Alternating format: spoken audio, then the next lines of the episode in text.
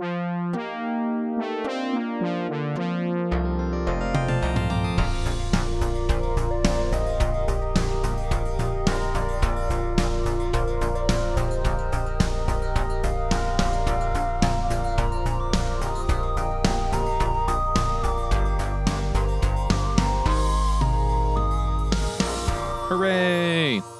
What's going on, everybody? This is Pepper and Dragor. We just got back from Anthrocon, feeling a little sloppy today. Gonna have kind of a sloppy show.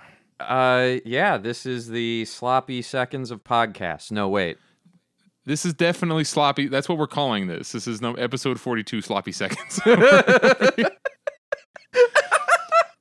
need Okay. thirty. Sl- it puts thirty so- sloppy seconds on the clock.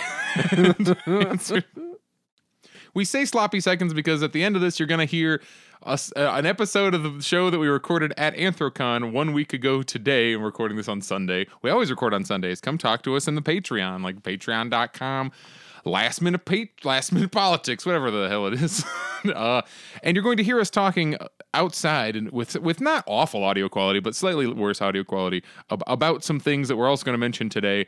Uh, we're sticking that after this one, so you have the option to continue listening to our bonus show or stop listening after this one. Dragor, what do you remember about our Sunday AC thing? Uh, I remember we recorded it with the Yeti mic, and we'll see how it sounds. Otherwise, we talked a lot about. There's a presentation that Pepper saw at BLFC that I saw at Anthrocon, and that I believe is going to keep making the rounds. And the title is something along the lines of Organizing in the Furry Fandom or How to Organize the Furry Fandom. Go check it out. We spend a lot of the episode talking about the content of it and how things are a little bit different. And the number one takeaway, and this is just true, go to any convention. Conventions are hurting for staff. Our in our physical presence lifeblood is very strained right now, and as much as people want to go to the safe space of a FurCon and have a party, it's also run by us. Please volunteer, please get more involved.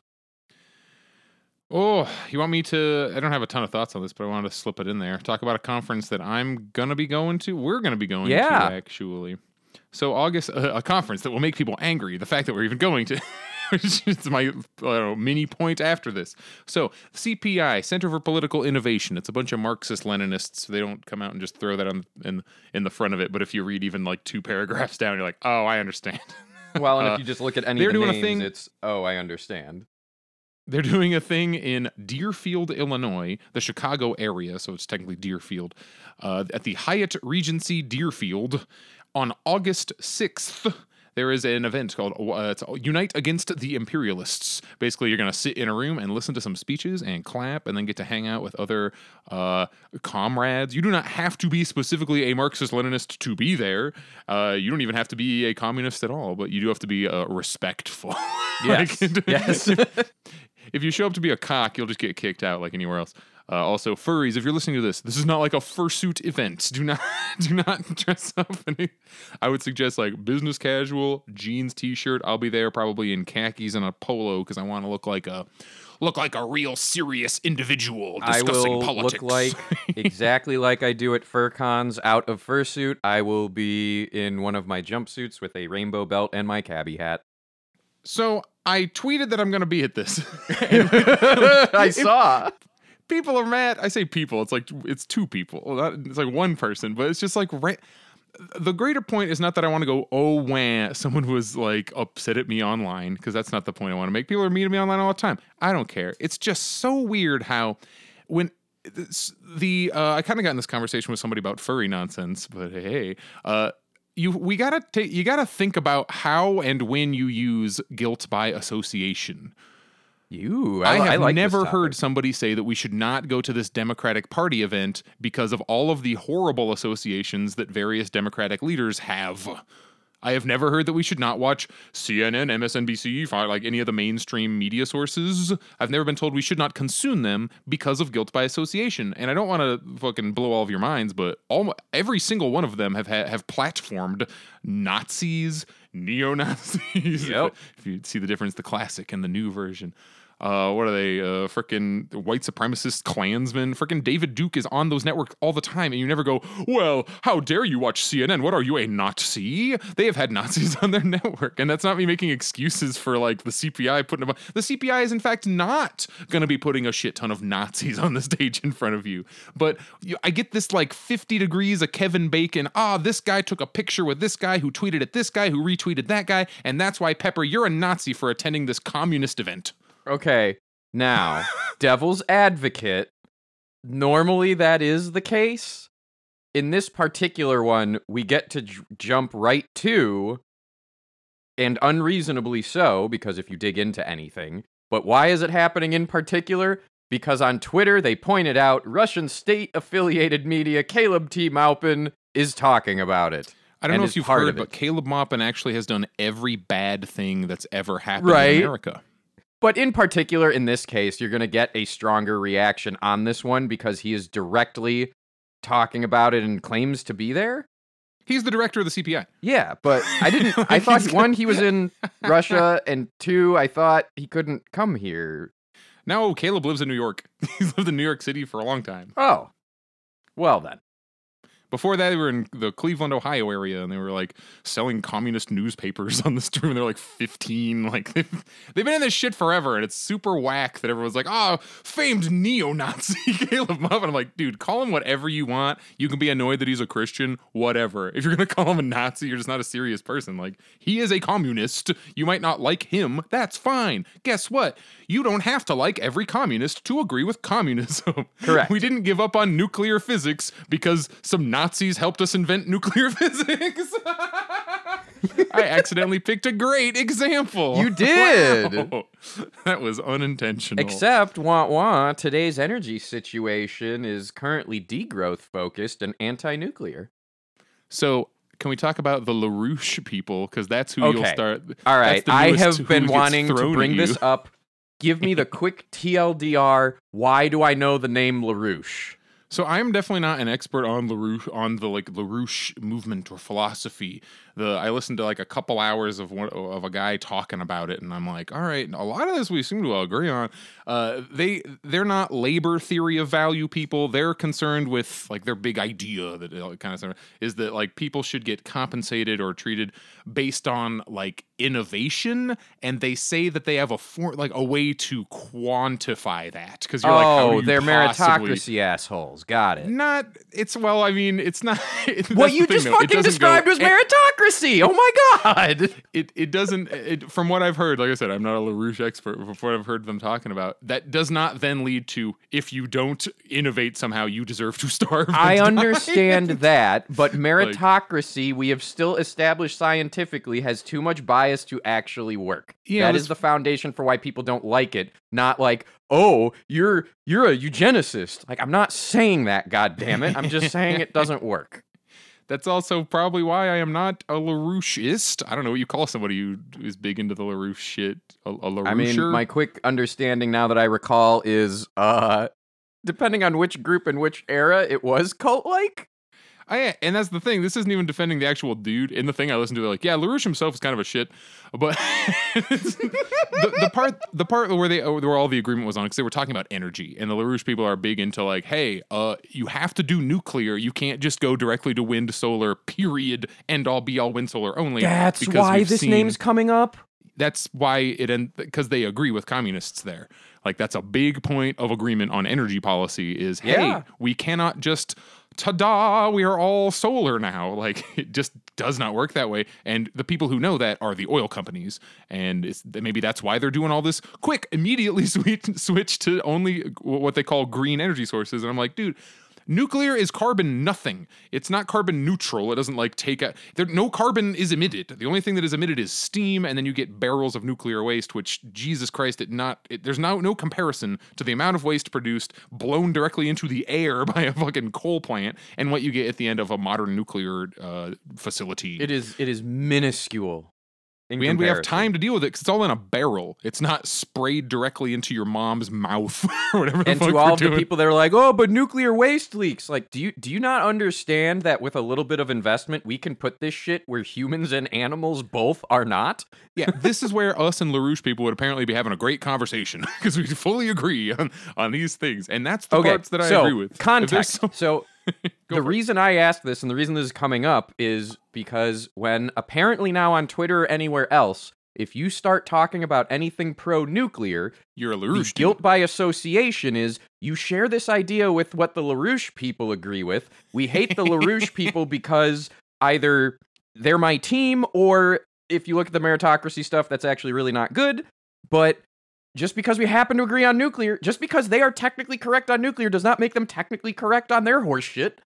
you agree with the things you agree on and you can work together in an organized fa- like this is a, a, a relatively large one but like do you d- do people think that i'm going to go to this conference that they're going to get up and say everyone here should be a fascist and i'm going to be like yeah Like, Actually, you and I are going to go, uh, excuse me? oh Well, all right. We'll assess the situation of immediate danger because if that actually is what happens, that means our ability to sniff out a cult is bad. we'll just sneak out of the room like oh my god We're gonna Homer Simpson into the bushes out of here. I don't know what happened.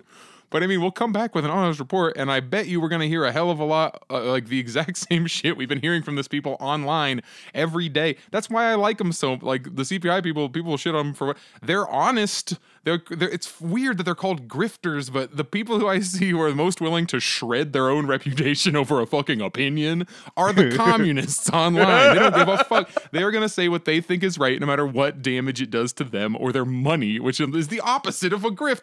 I don't know. I've always felt that they said exactly what they were talking about, and over the last three years or so, that is what I have seen. Yeah, uh, it sure feels that way. If look, if I can come around and actually enjoy Peter Coffin so much so that I took a screenshot of his tweets, sent them to you, and instead of going "What the fuck," said, "Hey, I really like this." This kind of builds in what we're saying. I'm just going to read that exact quote. Uh, it's Pete Coffin saying, I want socialism with American characteristics. And if you have like the reaction to that statement, uh, this is a trap that exposes people's lack of critical understanding of Marx, etc. You cannot erase the history of a place when you put socialism there. So the idea, this is me talking again, the idea that if socialism happens in America, that it would be anyone else's. What is it gonna? Is what's it gonna be? Chinese socialism? What's it gonna be? German socialism? We aren't Germans. We aren't China. We are America. We have breathed. We have we breathe American air. We think American thoughts. Our parents are American. We were born. You know, I mean, ex- excluding like you know immigrants, etc. But like acting as if you're going to somehow install this foreign form of socialism that has absolutely nothing to do with the country you live in is so anti-Marx. It's like it's like un- it's this hard is to one of the foundational things where you get leftist infighting for the most obvious of topics guns.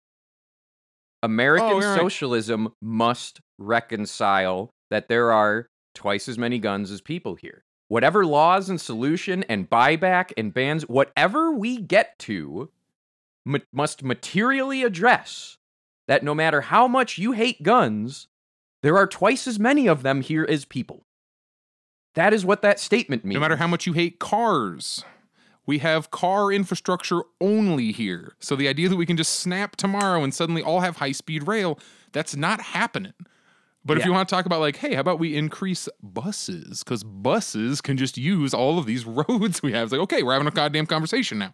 But if you're like, no, must be trains, it's like, well, what are we like if you are you being anti-car because it's like a fandom and also if you can if you can live your life without a car great i'm super happy for you i can live Oh, most oh, of my life without a car Can can Most we talk can't. about can we talk about real quick a thing you're gonna see increasingly on communists and on Twitter leftists Let's. that uh, as a gut reaction I had was what the fuck, but then I thought about it for a second and went, let's find out. There is an icon that you will see on people's people's profiles, and it is a little uh, bike emoji with a red circle and slash through it. And I am a cyclist. Me and too. I agree. me too i have the time to take a leisurely bike ride like for my own exercise and enjoyment and health i ride my bike around because it's fun uh, it saves me on gas i can do all the shit i need to do I am not a like mother of four. I do not have to work um, 90 hours a week at like whatever job. I'm in a very lucky situation and I do not take my material conditions and assume that they apply to every single American. That'd be highly un-Marxian. I want to finish that Peter the, the coffin quote. Any socialism in America would have American characteristics. This is literally just saying I want socialism. If you say I want socialism with American characteristics, you're just saying I want socialism but in America. Historical materialism. We are a sequence of events that have led to this. The history, the material along with that, like the things that happened, who owned what, who knocked what down, who built what, where, why, that leads to what we have now there has never been a spontaneous ha ha some new society just like leapt from the brain of god and fucked onto the earth and like grew That doesn't happen I, I guess from the history. natives' perspective, uh, the the worst white storm of all showed up. oh That was probably altogether sudden. We spent generations living off the land, and then and then colonialists showed up. Oh fuck! right I'm sorry. I'm not making light of it. It the alternative is I, every waking moment is rage and crying. So like from the perspective of what you just said, of like things don't happen out of nowhere. I'm like, well, bad things kind of happen out of nowhere. yeah it's just for people who are unaware of the the material conditions of a different place they, didn't, they didn't have communication the material conditions of england led a bunch of freaking entrepreneur dudes to show up in the us and then Uh, I just want to immediately start talking about the U.S. government has signed this many treaties with native uh, tribes and has broken every single one of them. and it's like, yeah, but now we can totally trust those exact same people to protect our rights with treaties. I mean, uh, laws, right? The m- biggest one that you'll hear people say here and there is weaponizing and abusing what's left of those treaties.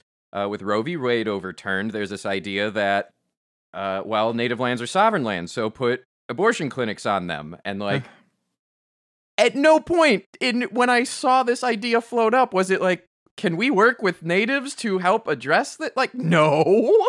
It's ah, we'll just use their land and that as a gut reaction. There's a lot of native people who don't like abortions. what are we gonna do? Like, fuck all of them? They all deserve to die? Because I don't think that. I'm willing to work with them, even though they don't hold my exact same set of morals. And yeah, like you're talking about, it's like, hey, so we're gonna uh, fucking can we colonize this uh this this two thousand square feet for an abortion clinic, please? There's oh no cons- there's no fucking consistency. It, it's not a it's not a coherent ideology. It just bounces around with whatever's going on and seems like a good idea at the time, I guess.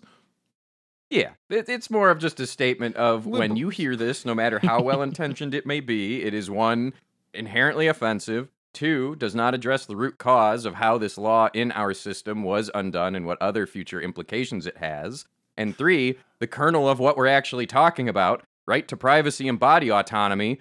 Both of those things do not have a sex or gender attached. Both of those things do not have a belief system attached. They are simple, direct statements that are easily enforceable.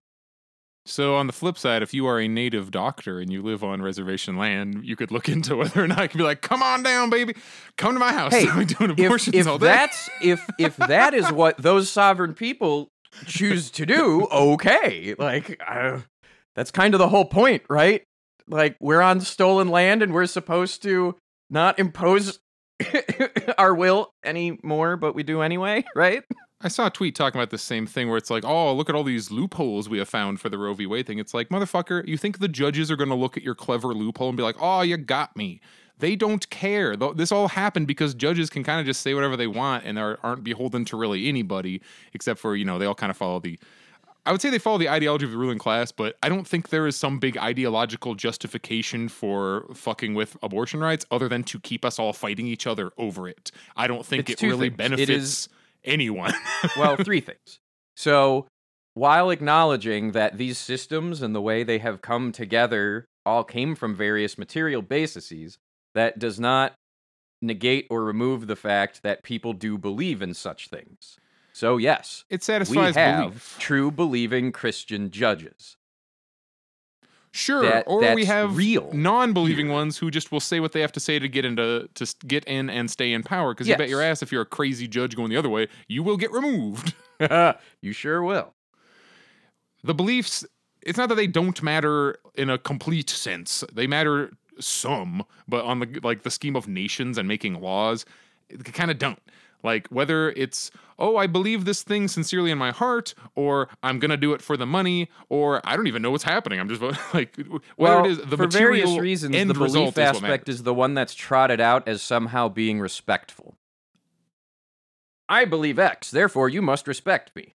Whereas the person who goes along, the judge who does shitty things because that's what you do, is what you do. We have been sold that these are two different cases when materially the victim in such a situation, ha- whether or not the person believed it, doesn't matter. But you always have respect beliefs as a card that, well, we're Democrats and of course we support Roe v. Wade, but you know, we have to be we we still have to respect their beliefs. that's all part of the game. We are told this because that's a bounding box on how we are and are not allowed to fight with each other. We're even given parameters on how to fight with each other by our rulers. if we could get away from if we could have an actual like honest a, conversation that wasn't just about like winning the team event that is Democrats and Republicans like if you actually got to have conversations with it, it's not only Christians but it's you know everybody knows what I'm talking about when I say it if you're just to sit down with some Catholics and be like okay look both of us have the same goal of minimizing the number of abortions that happen how can we go about and like we've all had this model conversation before it's like oh if you Oh, yeah. want less abortions. Well, I think that people, not pundits, actual fucking everyday people are at least slightly receptive to that. I mean, the majority of the country is pissed about Roe v. Wade, and I'm sure some of those people who are pissed, who are voting in whatever or responding to whatever survey, are Catholics. like, Yes. The, a lot of them, like the proletariat, is not all just a bunch of barbaric idiots. a lot of them are like, you know, I, the, what I keep hearing over and over from people is, I think it should be legal, but I think it's morally wrong. And it's like, I can absolutely live with that. like, you don't like it? That's fine. You think it should be legal? Me too. Yeah, uh, I think heroin should be legal, but like I don't want anyone to ever do it. Yeah, I don't want abortions because an abortion means something uh, has happened that shouldn't happen, like either an unwanted pregnancy. Well, no, let's rape. rephrase. Huh. An abortion sometimes is the correct medical treatment. Yes, as the result of something unfortunate happening, like a shittiness with your pregnancy. Yeah, I mean, I'm I guess I'm explicitly framing it as there are bodies like sometimes that's just your body produces a thing where a stress hormone changes and that's just what needs to happen. That's what should happen. Yeah, totally. Like, there's this weird. I'm. I. I want to pull back even from this notion that the concept of an abortion at all is inherently unnatural. It isn't. It's a consequence of us as humans, yeah. and we need to manage that condition and those around them.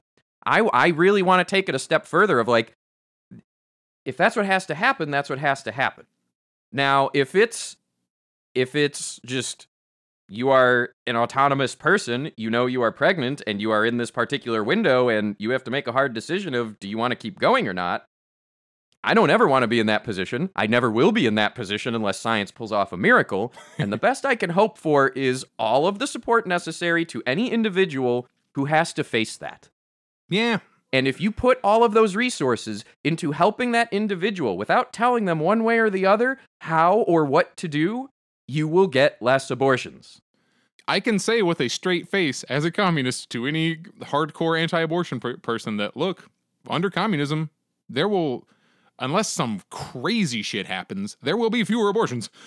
like, as- the end result of all of the programs that I want to do, there will be fewer abortions. There will be fewer unwanted pregnancies due to lack uh, of access to regular, conventional, like pre sex birth control, I guess I'll call it.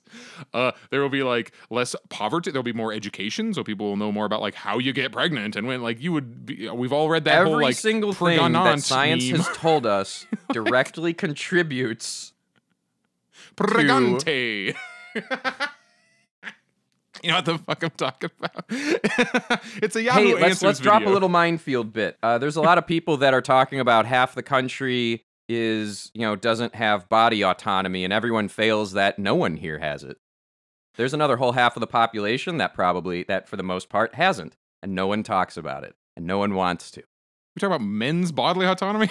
Yes, if you're a man in the U.S., you Yeah. probably have not had it and are a victim. Uh, you had to sign up for the draft. You don't have bodily autonomy. You can send your ass to war. Sign mail at birth. Your dick is on the chopping block. Oh yeah, that too. I had a Not, oh yeah, that too. That is one of the greatest crimes of humanity that is ongoing. I had and a we talk about bodily autonomy without ever bringing it up once. I talked to my parents about this the other, this last weekend, in like a not in like a trauma. I'm not traumatized by my own by my own I am. circumcision. I, know. Well, I, so I was gonna say like not everybody has the kind of I don't know positive neutral. I have a very neutral relationship with the shape of my penis, and me and my parents got they were just they were like, man, people start telling us that we gotta. We didn't even know the we're supposed. We just were told by people we're supposed to circumcise you because it's cleaner. Now I'm finding out it's to keep kids from jerking off in the 1800s, and I'm like, yeah, Yes. correct. Kellogg, as in the cereal, is responsible for it in. America for the most part, and it's wrong. It cannot happen. Body autonomy rights means that is never to be allowed ever. It's not even should be there as a medical treatment. There are 8 billion other things you can try before you have to resort to If that. you got a if you got Cleanliness? cancer on your foreskin, take that shit that off. That don't care. basically doesn't exist. if you That does not exist. You will get testicular cancer first, and that is treatable. if I Does got, not exist. If my foreskin is closed, I gotta open that up. I need to pee. That's just biology, Dragor. It is never basically sealed. In the cases it is, you can do procedures on it. And in the case of phimosis, steroid cream and stretching. The number See one it. thing that parents don't want little Jimmy to do is, oh, touch his penis. For fuck's sake, they even covered this in scrubs. Put this put this steroid cream on, and you basically have to jerk off as homework. And then you will have a normal dick and a normal sex life. Here you go, Jimmy. It comes back to what I talk about. How do people's behavior change? Do people's behaviors change because something is illegal? Because man, I never did drugs. They were illegal my whole life, so I just didn't do them. Or do we socially train people to act certain ways, and then that's what they're going to do, and that's the more effective way to get people to do stuff? Which isn't saying like legalize murder until people learn. Like, that's an easy one, but like for things where, especially like I said, if it's a culturally ingrained thing, even if that comes from a like a dumb place, like you're doing this because of fucking Kellogg's, like they don't know that, and if you tell them that, they'll be like, even dumber That's than lie." that. Kellogg at least was based in some weird thing. Religion's even worse. People know what they or people have the ideas they have in their head and it is never i've never seen it effective to walk up and just be like replace all the ideas in your head with these ideas. And they'll go okay you gotta gradually work people or you gotta like have a long ass explanation. Like my parents came if you asked them this question when they were 40 they always said shut up i'm doing with my kid what i want. But but then like today last week they're like yeah it's weird that we just circumcise everybody. I don't know. I don't know if we'd circumcise you again. And i was like i wouldn't want that. They'd be like yeah we wouldn't and that was the end of the conversation. And that's a more like that's a more real kind of thing that would happen with somebody than like we as uh, I'm, I was trying to think of someone that isn't Stalin. We as Stalin, we as the Western representation of what we say Stalin was, but isn't actually. Say you must now do this, and people go, "Yes, King," and then we all move on. It just never happens like that. Same No, with it- guns. it doesn't. You're gonna have to deal with a bunch of lingering gun weirdos for a while. because Education, deal- baby. not like deal with as in letting them shoot people, but they're gonna be here. exposure. Guns are now a culturally ingrained part of America for most of America, not all of us, but a lot of them. So, what is the more realistic solution? Coming in and saying, We have now decreed all guns are bad. You must get rid of them. Or a long, boring series of education reforms, uh, Education reforms. food and- Yay. you have to stabilize the livelihoods of all of these people who also probably Dragor have circumcised their children. and Uh, yes and no. It depends. The financial things are what's changing it. Hospitals won't do it if you don't got insurance and things. So that's like that's it's it's already happening because of capitalist decay.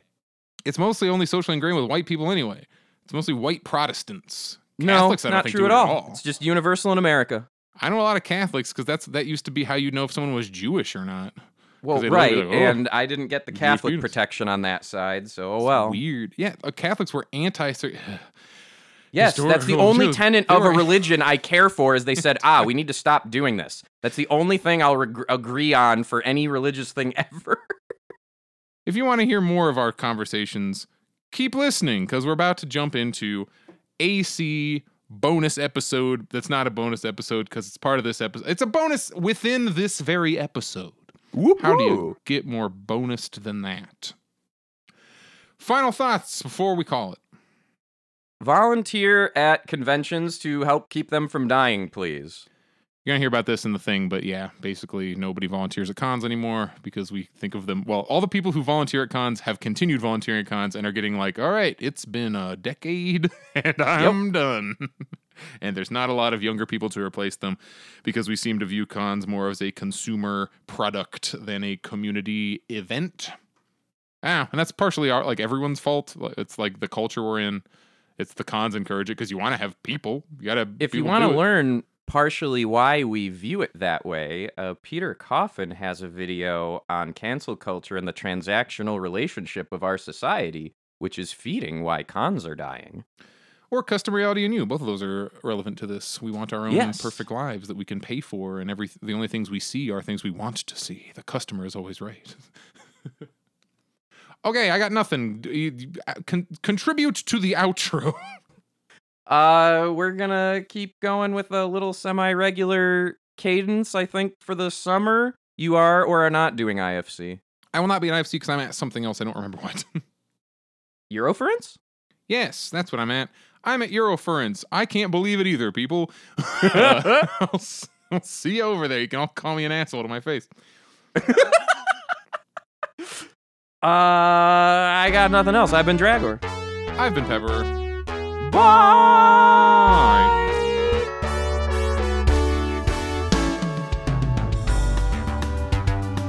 All right. Garrison so- Overlook. What? I'm looking at a sign that says Garrison Overlook. And I'm like, is that a person's name or a location? Did we talk to Garrison? Garrison? or no, the photographer from oh yeah, yeah. the, their uh, name Garrison? Independent Journalist. Independent Garrison. Journalist. Well, I think actually uh, they may have changed names. I think they've transitions. So I was talking. I'm Oh. sure. So no, I think Garrison might be like. I'm fairly certain when you just mumbled there, none of that was picked up. So either like we we scoot in a little bit. Look, I'm nice and close. I just have to lean forward slightly. Yeah. I'll be the one discovering the quality of this audio in another. I don't know. All right. Look, Weak? here. You, look at the waveform. Oh, I'm okay. the waveform? Yeah, fine. That's like you mumbling. And We'll figure it out. Okay. We're, we're outside in literal Pittsburgh. In literal Pittsburgh, we might get kicked out of where we are, but I do have that magic yellow staff badge. This might get redacted. We are way in a location high up in a place we are authorized to be. We technically are. So, The doors were unlocked. we stop giving specific. Wait, wait, wait, wait, wait. Stop being specific. Every fucking door in this convention has been unlocked this weekend. oh, is that metaphorical? No, not intentionally anyway. Every There were a couple of locked doors that I was scared weren't going to get unlocked. There were some scheduling things, and a lot of people pulled a lot of strings to make sure that this that I was able to have a show with this, and I'm infinitely grateful to everybody. And me saying that I'm grateful to some people does in no way. Oh, so someone we know is now waving at us through the window. Someone Hey, we what's know. going on? You want to be a special guest on this edition of Last Minute Politics? Yeah, hi everybody. Oh my goodness. It's Hi, everybody. Photons. Hi. This is that, that is photons. In case we couldn't pick that up in the mic, photons has been working lights here for us, and we got to hang out last night at the After Dark show, and that was freaking special. Yay! These two are amazing, but I gotta run. Love you, everybody. Bye, Oh, I waved. The the microphone does not pick up the wave. Well, we waved for real life, and then we said bye photons for the mic. We did. uh, I had photons on for one of my Doomstream episodes, talking about his theater work at home, and that was pretty fantastic. We had a dude ask us for money last night, and they thought they were a cop, so they ran away. Wait, explain? no, no, no. I just there were a lot of pronouns in there, and I did not successfully tried- assign parties. I tried to say that in as few words as possible. Yeah, it- it was we were dense. standing Try out- again. We're standing outside of the front of the Westin, which is Anthrocon tradition. Or we're at Anthrocon, by the way, if we didn't say that already Yeah, explicitly. woo, Hooray, Anthrocon, Pittsburgh. There's this. And you stand up in front of the Westin, and as, and as long as you're not, uh, just try. I thought you meant right now there was No, a cop. no, no. Like, well, Just the name of the con. We'll get into it later. It'd be better if it was a canine cop, because if it was just a dog, they would not have the ability to arrest us. An anthro cop. Oh, much worse. Okay, you're standing outside the Stand Westin outside the at Westin. Anthrocon as you do. That's what you do. And uh, a guy came up and, and it's very obvious, like, all right, we're about to be asked for money. and I I'm at a con. I've been making I've been making money. I'm the most generous you'll ever find me. I shouldn't tell Yeah. people this. like around Saturday night, Sunday night of cons, like I'm the most likely to be buying everybody food. You know, I've been dealing all weekend, and I feel wealthy. so, they walk up, and I mean, I'm just like whip out a twenty. I'm like, here, man, blah blah blah. Shake his hand, yeah, good luck. And then he immediately just proceeds to like start talking about. It. I'm like, hey man, like, are you- then oh, no, he wanted, he asked if he could. Can we have some of what you were smoking? And I'm like, yeah, man, if it wasn't COVID, like, I'm sorry. He's like, Oh. do you have a? I'm like, God, you give me twenty dollars. And then, but like, in, in in a way that he laughed and it was fine. Like everything was cool. It wasn't an aggressive situation. it, was, it was. I'm not telling this to like complain. And uh, so after that interaction, Photons, who was with us, was like, I think that was a cop, and then they bolted. and we're like. I don't know. I'm pretty sure I saw that guy getting walked away by the cops last night. So we, we were pretty confident they weren't a cop. Yeah. yeah. Uh, and our immediate thing, I saw what might be peaks. I'm cranking it down. I know. Well, if that's we- me laughing. That's my. We're all getting excited about the cops. We, So, uh, Dorsai is not here at Anthrocon. yeah, they haven't been for two. That was like a just pre-COVID change. It was like a big deal the time, but then COVID happened, so I kind of forgot. No, I thought 2019 was the last. 2019 Yeah, was the last Anthrocon, and then. But it was like known that it wasn't going to continue at least because I heard about that before COVID. yes, the like a next con. statement. Yes, there. The next con was not going to have it, and then I don't know. I thought they were going to be here, and then I guess not. Whatever. That why they are or not here is not the reason I bring this up. Uh, I don't know how much the city demanded it, but there is no there is no fleshed out arm of the convention staff here that is replacing the manpower, the person power that Dorsai brought as far as badge checking, watching doors, and just the overall Yeah. function they serve. They're basically- Roving halls, in roving info desk, things like that. Hey, how? Give them a brief background on like why the Dorsai exists and how like what even is. Uh, the DI, the Dorsai Irregulars, take their name from a science fiction book or series of novels. I don't really remember that much. Uh, they were created originally around old sci fi conventions, like author conventions. And then, as time went on, uh, they got exposure. Some of them were furries. I think they were asked to work a furry con. I forget what order it all happened. I know Anthrocon is tied to it being one of the oldest furry conventions. But they came about with the idea of replacing a what was seen as an undesirable security force. Yes, uh, it was basically there is a better, more mature way to allow people to have fun and still deal with things in a way where you have, in fact, dealt with them and not just slapped a band aid on something. We're talking about when people are like, how can we do security in a way that isn't just the cops? And this is kind of a crack at that. I mean, if things get way, way out of hand, the cops are called. Yes. but Yes, there, there is. There's we still the live chain in of America. escalations. We're like, yes, there's the chain of escalations, and then just from but a, it's very infrequent that when something, the Dorsai or an analogous thing, uh, is working a con, that the cops need to be called. Correct. It doesn't happen very often because if someone's just being drunk, nine, nine, nine times out of ten, hell, nine, nine, 999,000 times out of a million, uh, they just need like, hey man, let's go back to your room. yeah, All I've sent several people back to their rooms. Uh, I am. They I need have someone with a gun yelling at them. Yeah, I've tentatively said yes to doing some volunteer work with them at MagFest. Uh, that is the con I worked with them at years ago, where I really got to see them go. Uh, MagFest is a 20 plus thousand person convention. It's a music and games festival. Uh, the A is affectionately called alcohol in this acronym because if you think furries party hard, I have never seen a group of people put furries to shame before. I've heard Mag is pretty dope. it is really dope. It is really lit, and the number of incidents is denser than here. But the way Dorsai. Long story short, MagFest had some issues and were getting kicked out of venues. And the way they only got a contract back years ago was the hotel said, "Yeah, you got to make peace with and bring back the Dorsai." And so that's been the case made ever it- since. They made it work when they were here. Nothing seemed to Yes. explode too hard. Yes, and that's not to say Dorsai don't have incidents. They do, and I've been witness and had to deal with, like you know, it- like any membership, you also Oh, yeah. have to work on your own membership. I could not even, without getting into fucking details, have heard like, oh, blank XYZ member corrupt bot, and then it's been. It it gets dealt with. Uh, No so- one's perfect, but they're fucking trying.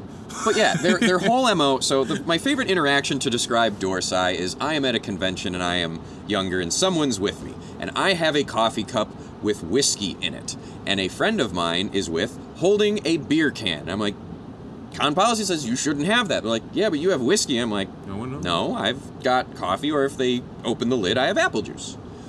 And so one of my favorite Dorsai walks up and looks at the two of us, clearly having overheard this, and looks at the individual and goes, You can't have that. That's the rules. And they're like, You have to either walk away now or dump it. And they go, Well, what about me? Like trying to out me. And the They're about to Dorsai take looks you at me, looks me in the eyes, and goes, What's in that cup? And I go, Coffee. And they go, Thank you. this is the MO of the you gotta Dorsai. train people. It's baby. not that they want you to get away. They understand that the rule of no open alcohol containers in the hallway is a financial rule enforced by the hotel to keep your ass at the bar. That is not why the con is happening. The con is happening to have fun.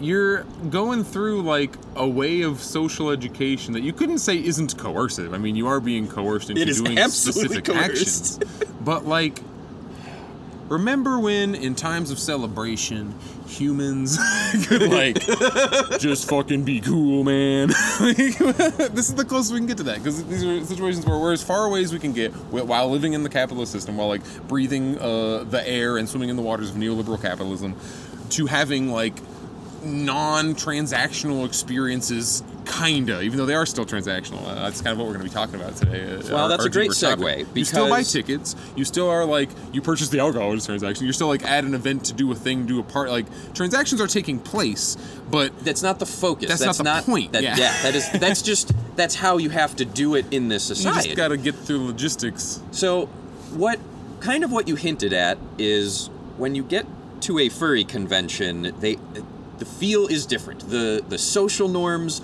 are different. They are a lot more free and communal.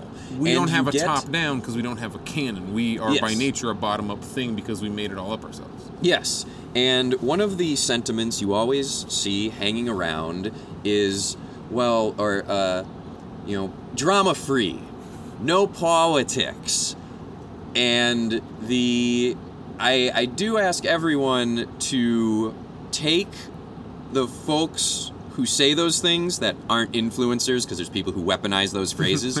But if it's a friend of yours or something who has that view keep in mind that this might be the only taste of an alternative life that person has ever had under the threat of capitalism. And so it's a defensive gut reaction of being wounded so constantly, so heavily, that people are protective of, for the first time ever, I didn't have to worry about X, Y, Z. And what we're about to talk about with this panel we each have seen at two different conventions, uh, you saw it at BLFC, I saw it here at AC, on how we can take that energy and what we find so sacred and maybe do more with it. So the reason we were even talking about the Dorsai is while the Dorsai do receive uh, benefits from the cons in that like I don't know the specifics, but the rooms, badges, like they they I can tell you, as someone who negotiates contracts with the Dorsai, the things they get are negotiated and essentially done every way every other guest or every other spend on a room or flight or badge is done. Uh, some cons have mo- things more codified or just written down because, like, once you're in, once you have done a Dorsai contract, they tend to be similar. sure. But similar to how Fur Squared has worked with you, that's a pattern that's just repeated. How we do that with you is how we do that with our other guests, is how we do that with Dorsai. Yeah. They're getting the same style of benefits compared to the the time they're putting in. There seems to be. We went to a con that uh, we went to a panel that was a it was organizing in the fandom or, getting or like getting the furry fandom organized. The title might have been tweaked. Yeah, The point is, uh, what we were hoping. When we saw the title, we're like, "Oh boy, what is this going to be? Like, is this going to be like everybody vote Dem, or is it going to be deeper than that?" And it ended up being a bit deeper than that, where the their like thesis statement is uh, use cons as conduits for in-person actual organization with the goal of like affecting change, moving from what they called, uh, at least in the version I saw, uh, fandom to actual community, to steer ourselves continually further away from making our events entirely transactional and based on like nothing more than purchases and I bought the super sponsor thing so I got XYZ tickets. I am at Disneyland. I got the double deluxe gold package and I require these certain bullet points. Yeah. And towards it and bend it more towards we are people getting together for common causes of like actual important shit of like helping at the very least starting to help each other uh, materially and then hopefully continue that and the hardest help the world. I I I feel a little. It, it was it was efficient, but perhaps quick on their slides and topic for what I saw on taking the well intentionedness of having no kill animal shelters as your charities and analyzing is that using furry's potential to its maximum? Because they called it out. That is essentially an ever ongoing band-aid thing. You are not cha- There is there's, there's no system you could even ever Yeah. change unless the structure of society makes it that charity is irrelevant. Or there's always proper funding for these shelters and things. Like I won't get super into it, but the charity, the, the idea of charities and like, like you know like Salvation Army style, and in a just like this- society there is no charity No, and doing that, in fact, ends up serving the capitalist class because it is a, it is a band-aid that then allows people to just keep hopping along with their broken systems. And Really, the more effective tactic is to point out the contradictions and exacerbate them, so you have to actually So, change. uh, one of the things that has come up that they did acknowledge is a lot of people for years now have gotten more and more vocal about, well, can we do two charities? Can we bring in the mental health? Can we bring Wait. in supporting queer? Before I forget my thought, it's the problem with charities. Let me better express this because it just hit me that that's I kind of explained. Well, I was about to poorly. ex- Charities vest power in the charity and not the people being helped. In this case, it's animals. So like the animals aren't gonna fucking organize. and- But like soup kitchen versus all right, homeless people, let's fucking get together. Yes. like no. So in the context of animal Yeah. charities, it's it's you don't have that other step or layer of indirection. It is the guardians of the animals that like that place is getting it. Um, and we but- like these people. I don't hate. No, no. But the, what they called out is more and more people have expressed that they want these queer charities. They want to help each other. The voice is there. I can say from Fur Squared, Indy FurCon, Motor City FurCon. How many fucking. GoFundMe's do we see of Yes. tragedies every day flying by on Twitter, and we can't do anything about that? But and we gotta. there, there is an aspect of, well, but we want to do well for charity, and we can do better by holding up a puppy versus going, here's the epitaph of the queer kid we didn't save. Yeah.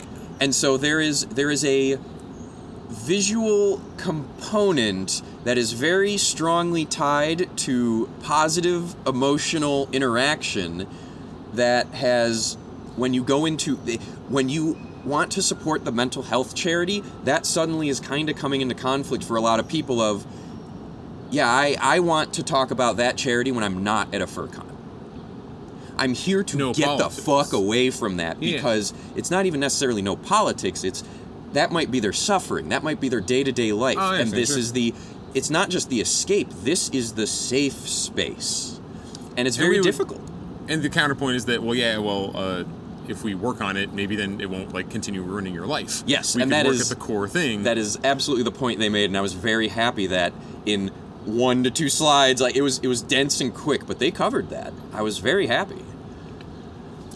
I would love to see, and it's not that I think that uh, cons should start like taking individual, like, oh, we picked this individual GoFundMe to go. Uh, that's the charity is this one person.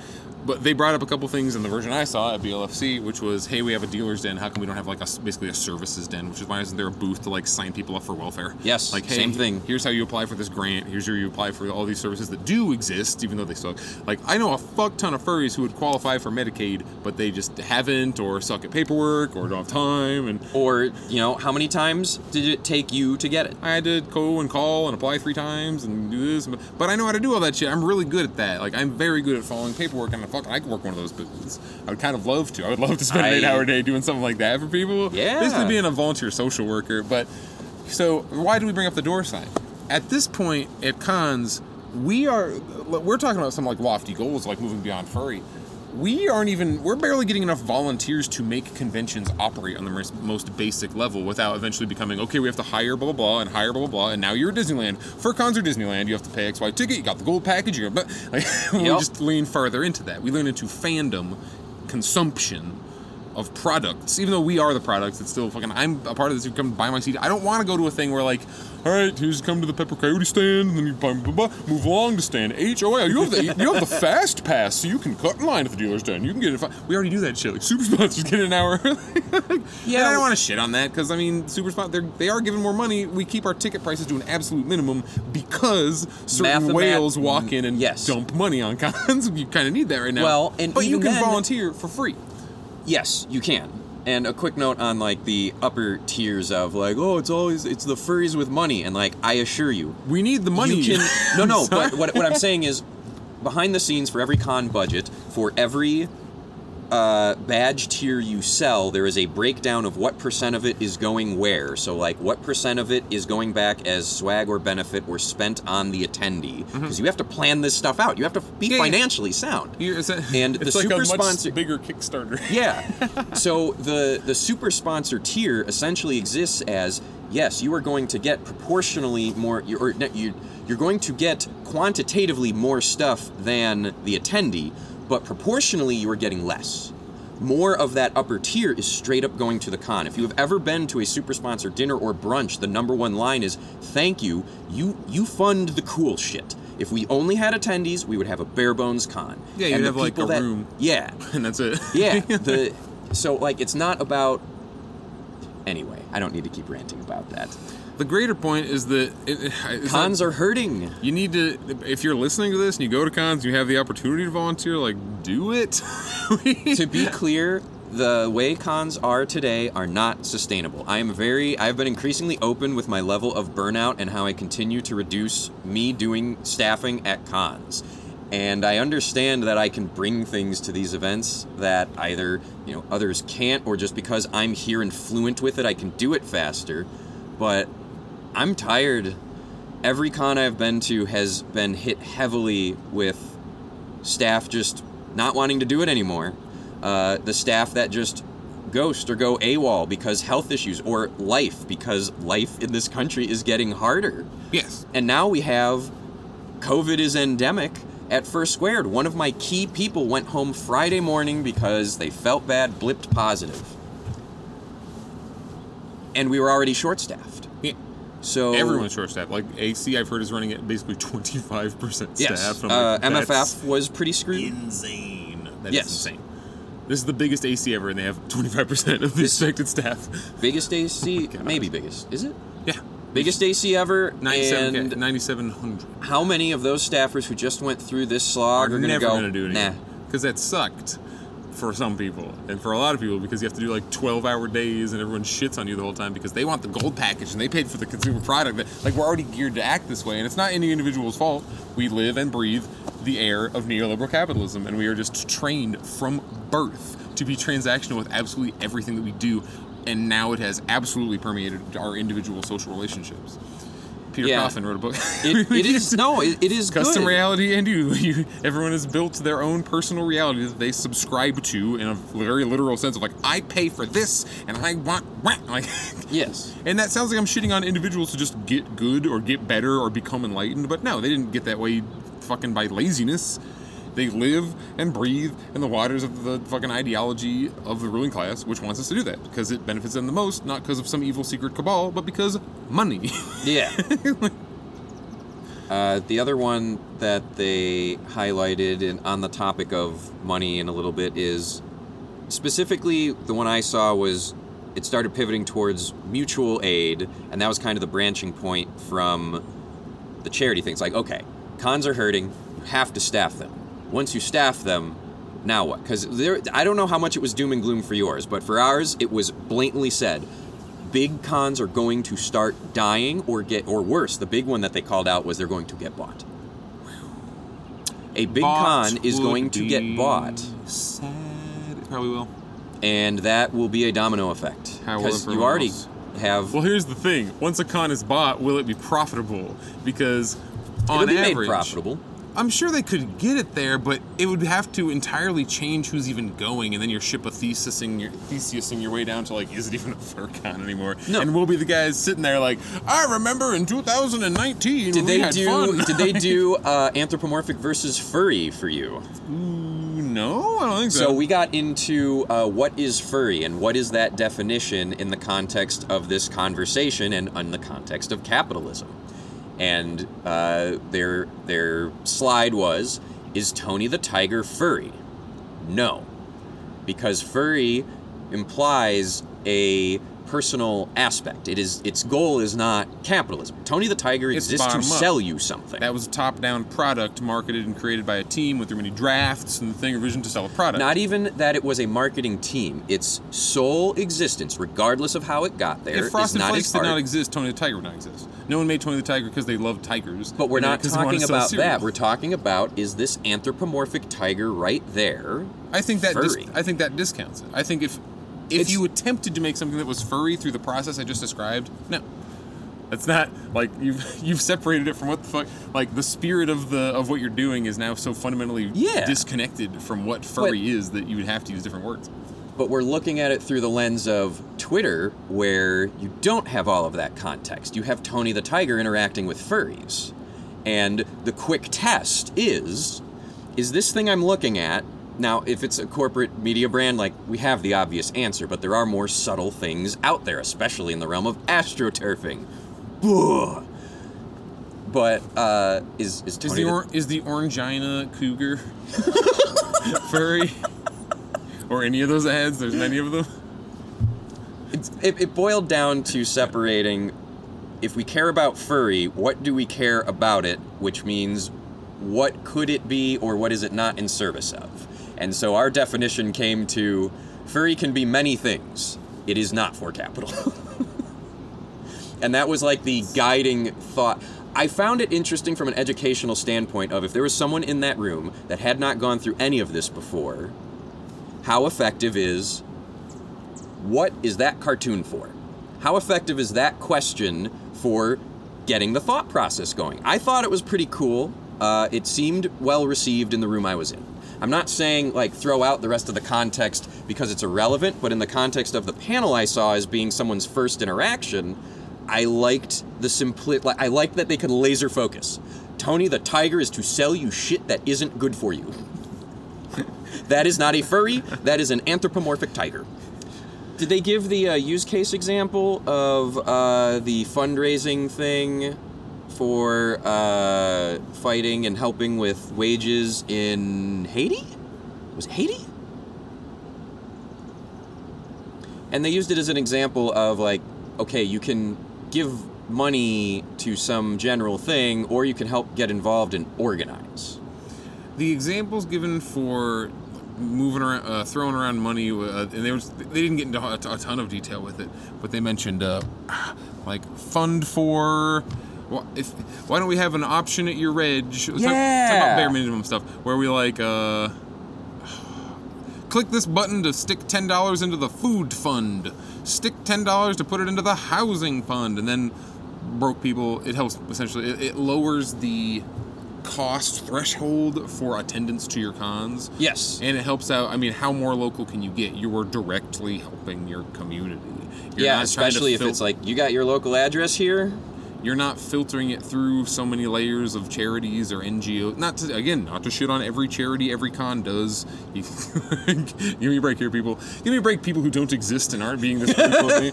People I'm making up in my head.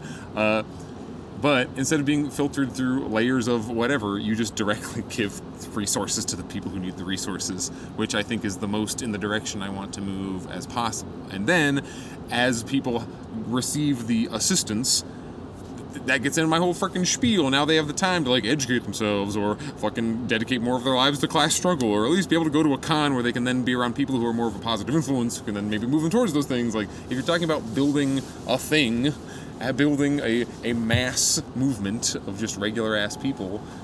There's a lot of regular ass people who are into furries, people who are like seen as weirdos by everybody else who can who freaking How many first timers? Ha- how many first timers have you interacted with this weekend? Not a lot, actually. I've had a lot of like not just first AC, but like first con. Yes. Period. Ton. And I always say uh, this is one of the most magical cons for that because if you know how it goes, if if people are having their first con at AC and it is broadcasting these certain things a lot harder as being core to the experience, you're not even having to do explicit conversion work or coercion work. It's just you show up. This is how we are and like. how you get this. If you want more things like this, come on this over. Is, this is how we act. Like, we, we can have.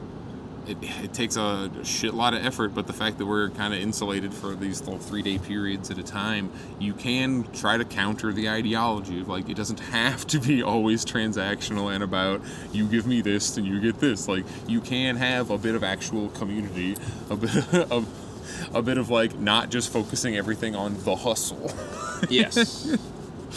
that we can team up, have some space for just helping each other out, for education, for developing, even for developing our skills at all of our various crafts. This could be more of a trade show type situation. There, there's a topic that they did not bring up that I do want to follow up with them that I think is one of the core blocks to what they want.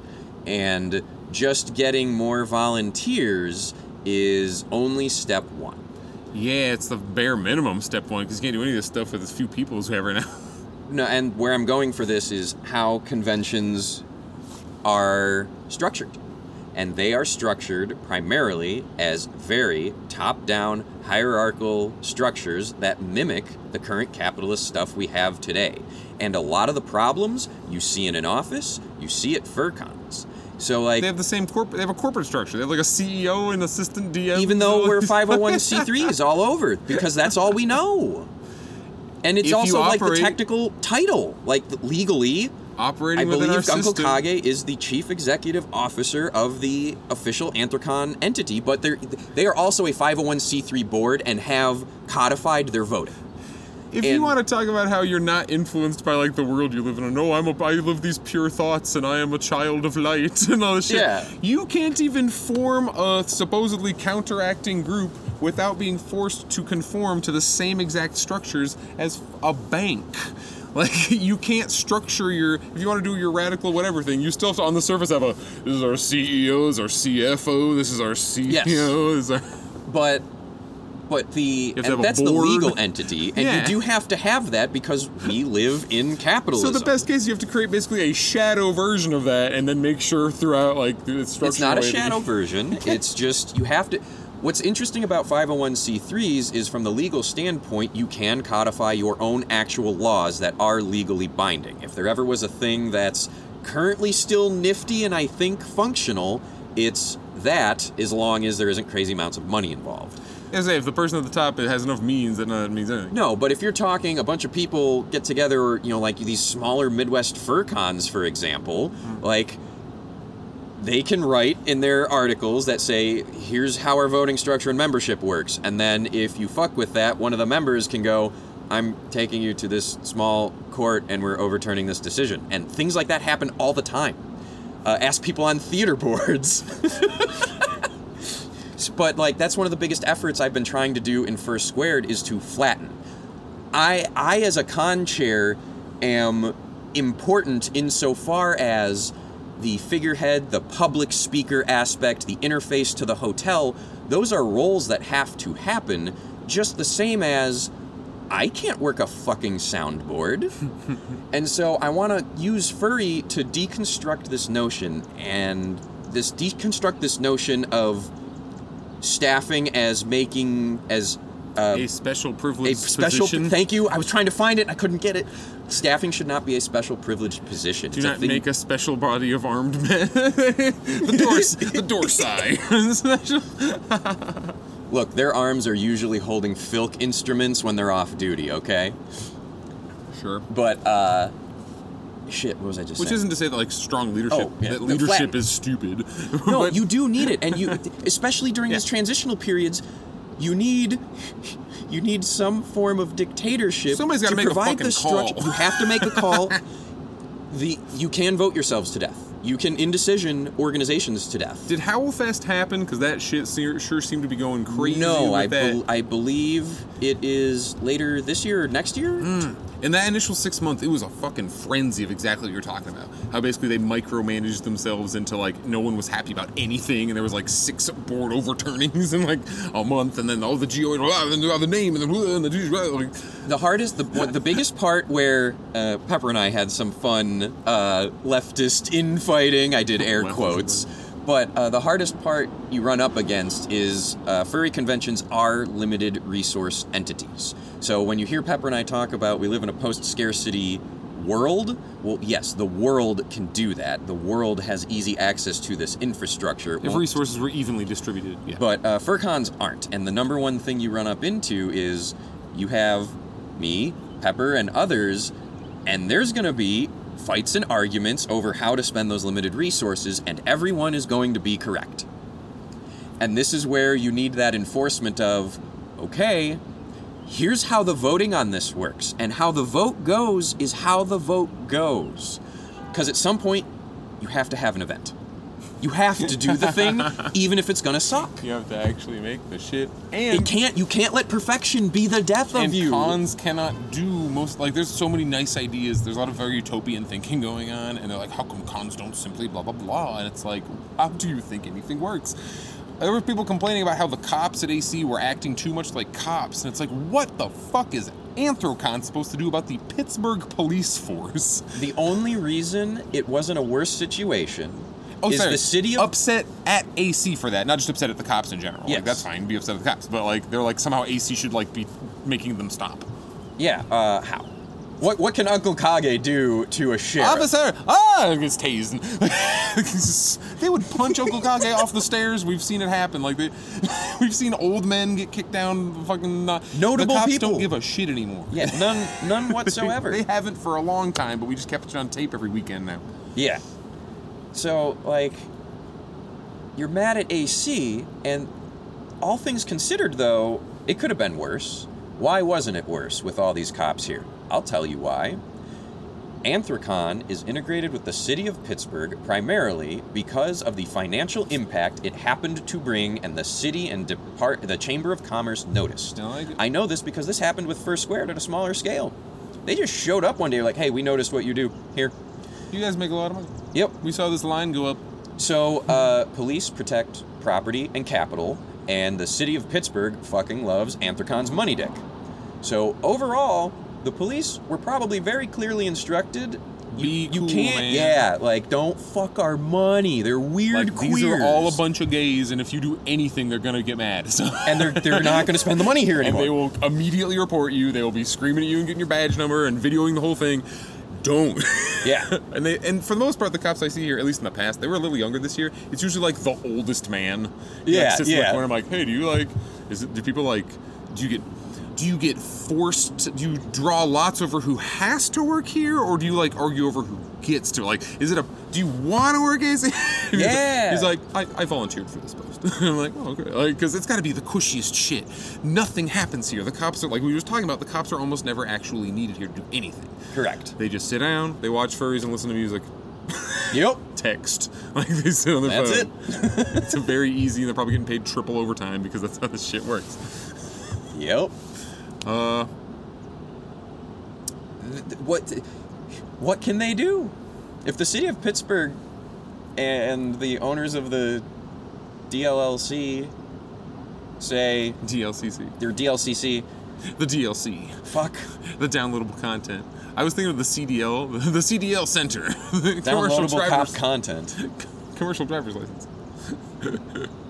I, I don't have an answer other than like it's gross and disgusting i got to see a bunch of furries play ooh can you like take pictures of me where you're like you're booking me or something and like look there was a there was a period of time where a younger me would be like oh look at this I would have thought it was funny. I, I probably saw that happen in like 2012, and I was like, oh, funny. yeah And I'm like, "Gee, come on, And man, like, no." how can what can we say to say, yeah, you can't do that? Who Don't- has the authority to say you can't do that at our event? don't friendlify the cops? And you know, the answer is, don't have them there. All right, I probably had other points I was wanting to get to, but Yeah, we're looking at time. What do you think about Anthrocon? Just general stuff. Like, how was your? Co- oh, uh, I guess I could try to like to like I don't know to be fair and balanced. because we are at cons, and depending on who you talk to, like, do we work at cons? You're gonna have to kill the ant, Dragor. I'm sorry. No, I, I mean I probably killed You're it. gonna have to smash it. Or whatever. Dragor keeps trying to like shoo this ant away, and it keeps going on like on the laptop on their hand, and I was like, "Get it!" They haven't gotten me, have they? Uh, We fair work- and balanced. Why did you just say that curse word at me? Like we people will be like, "Well, why aren't you volunteering?" And then I might say, "I kind of do volunteer at cons." Uh, panel panel hosting is volunteering? 'Cause panel get to have hosting a- is volunteering. We Absolutely. get to have a fun job, but then I also try, especially this one, I was trying to be a little bit more not self-sacrificial. I much had fun, but- hours of effective prep and training go into what you are able to do on that stage? Yeah, but sure, but it still comes down to like a what what are you doing for the con here? Because me going spending three hours doing a volunteer post is infinitely more uh, valuable to the con, arguably, than me playing the trombone. So I tried to do a little bit of stuff that was like I don't know, adding to a thing without expecting anything in return. There was the first two marching band. And I'm Yes. Like, okay, should I just go be drunk on the corner for the next four hours in this break, or should I actually what I would have been doing was I would have been at my dealer's table, and instead I'm like, no, I'll go to the rehearsal, I'll go to the lineup, which is this time. I'll spend It the, is- the two and a half hours doing the parade. and the- convention content is also our lifeblood. So, Yeah. like, you of all people have commented on this. You performing your stuff and yours and Fox's stuff. Like, does it specifically need to be you? No, that's kind of the point. something. But you are at a level of both proficiency and notoriety. They can just plug me into a slot and be guaranteed an hour of relatively Yes. quality entertainment. Yes, and so and it is furry. They don't have to worry It about what I'm doing? Furry content. It is very specifically furry content. And I get So- up there and complain about the man the whole time. Whereas, if someone goes up there, they let me be ideologically whatever the fuck. Yes. No one has ever told me to not talk about something on stage.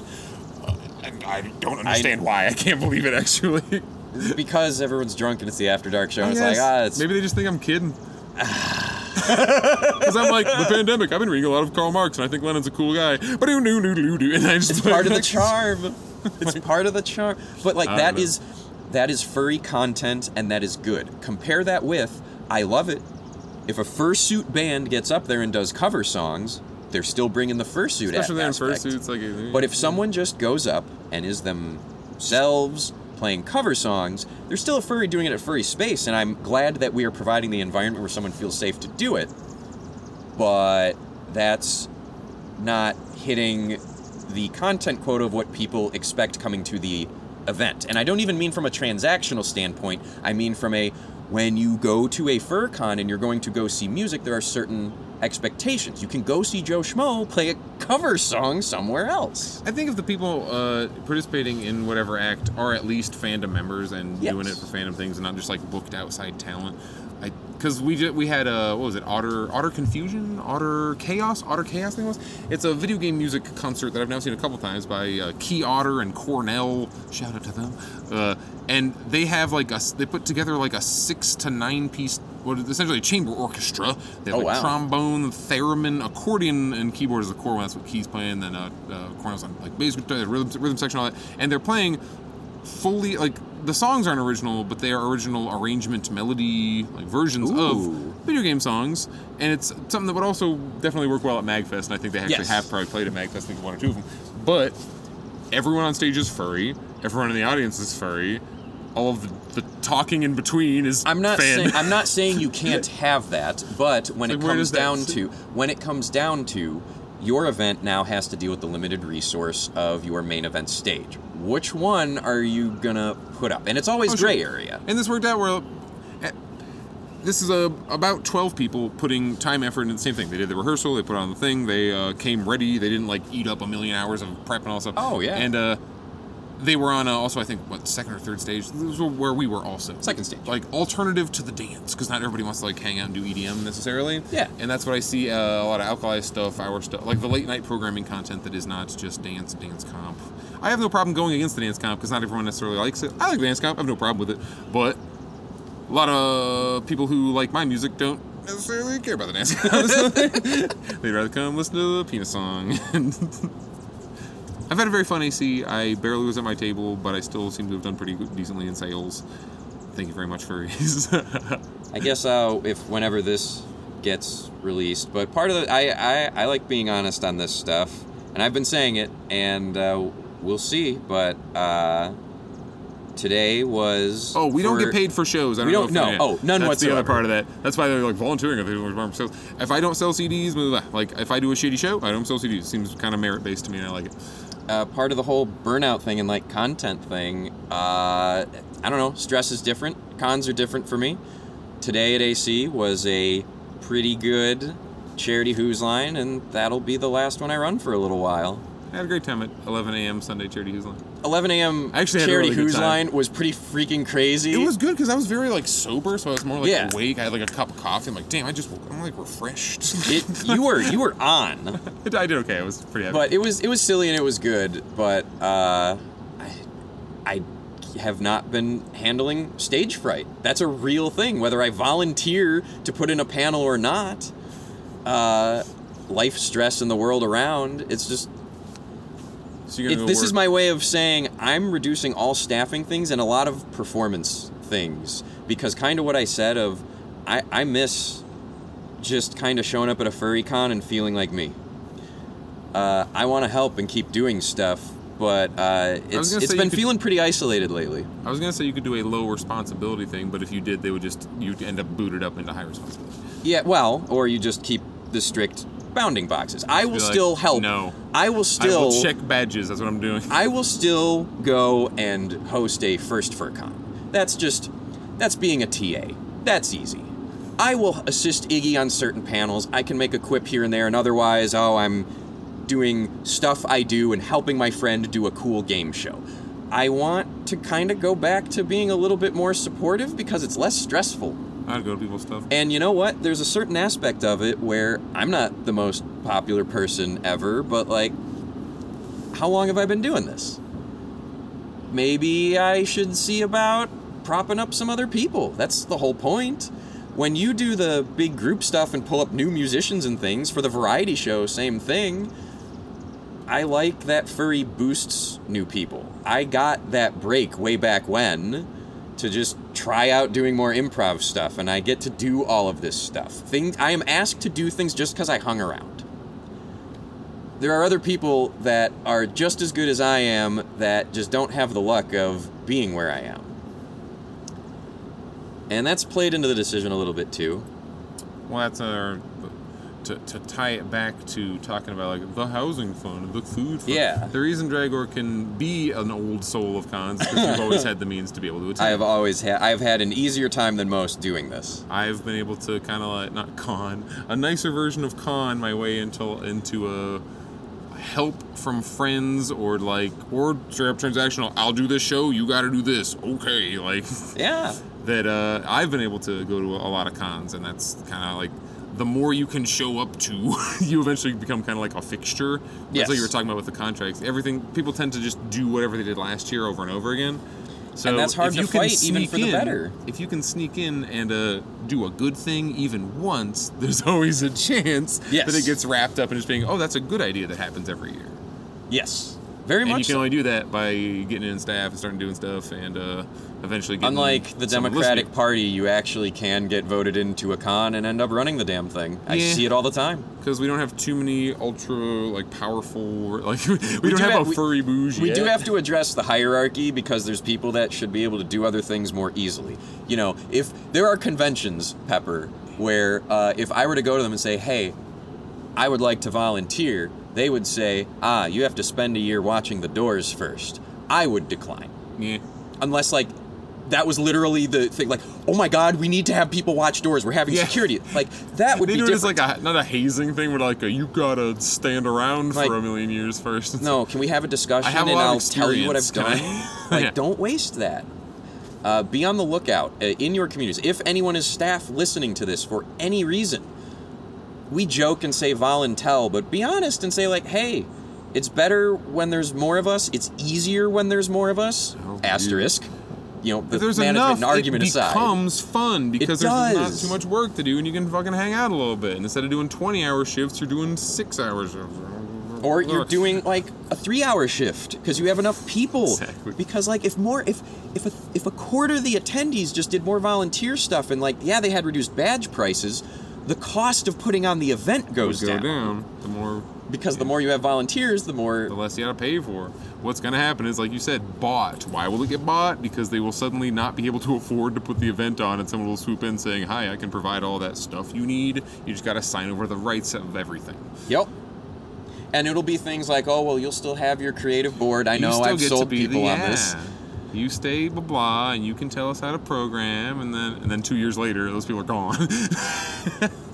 That is that is truthfully the model I am bringing to Fur Squared, in that the opposite is also a problem. In that, like, oh well, I'm the director of Reg, and therefore I'm a board member of this organization, and those are two different things. The legal board is the interface to capitalism and the law.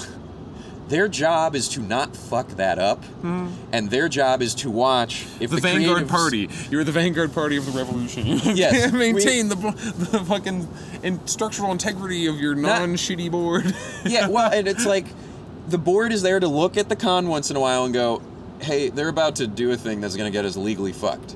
The board is there to just watch out for that and stop that.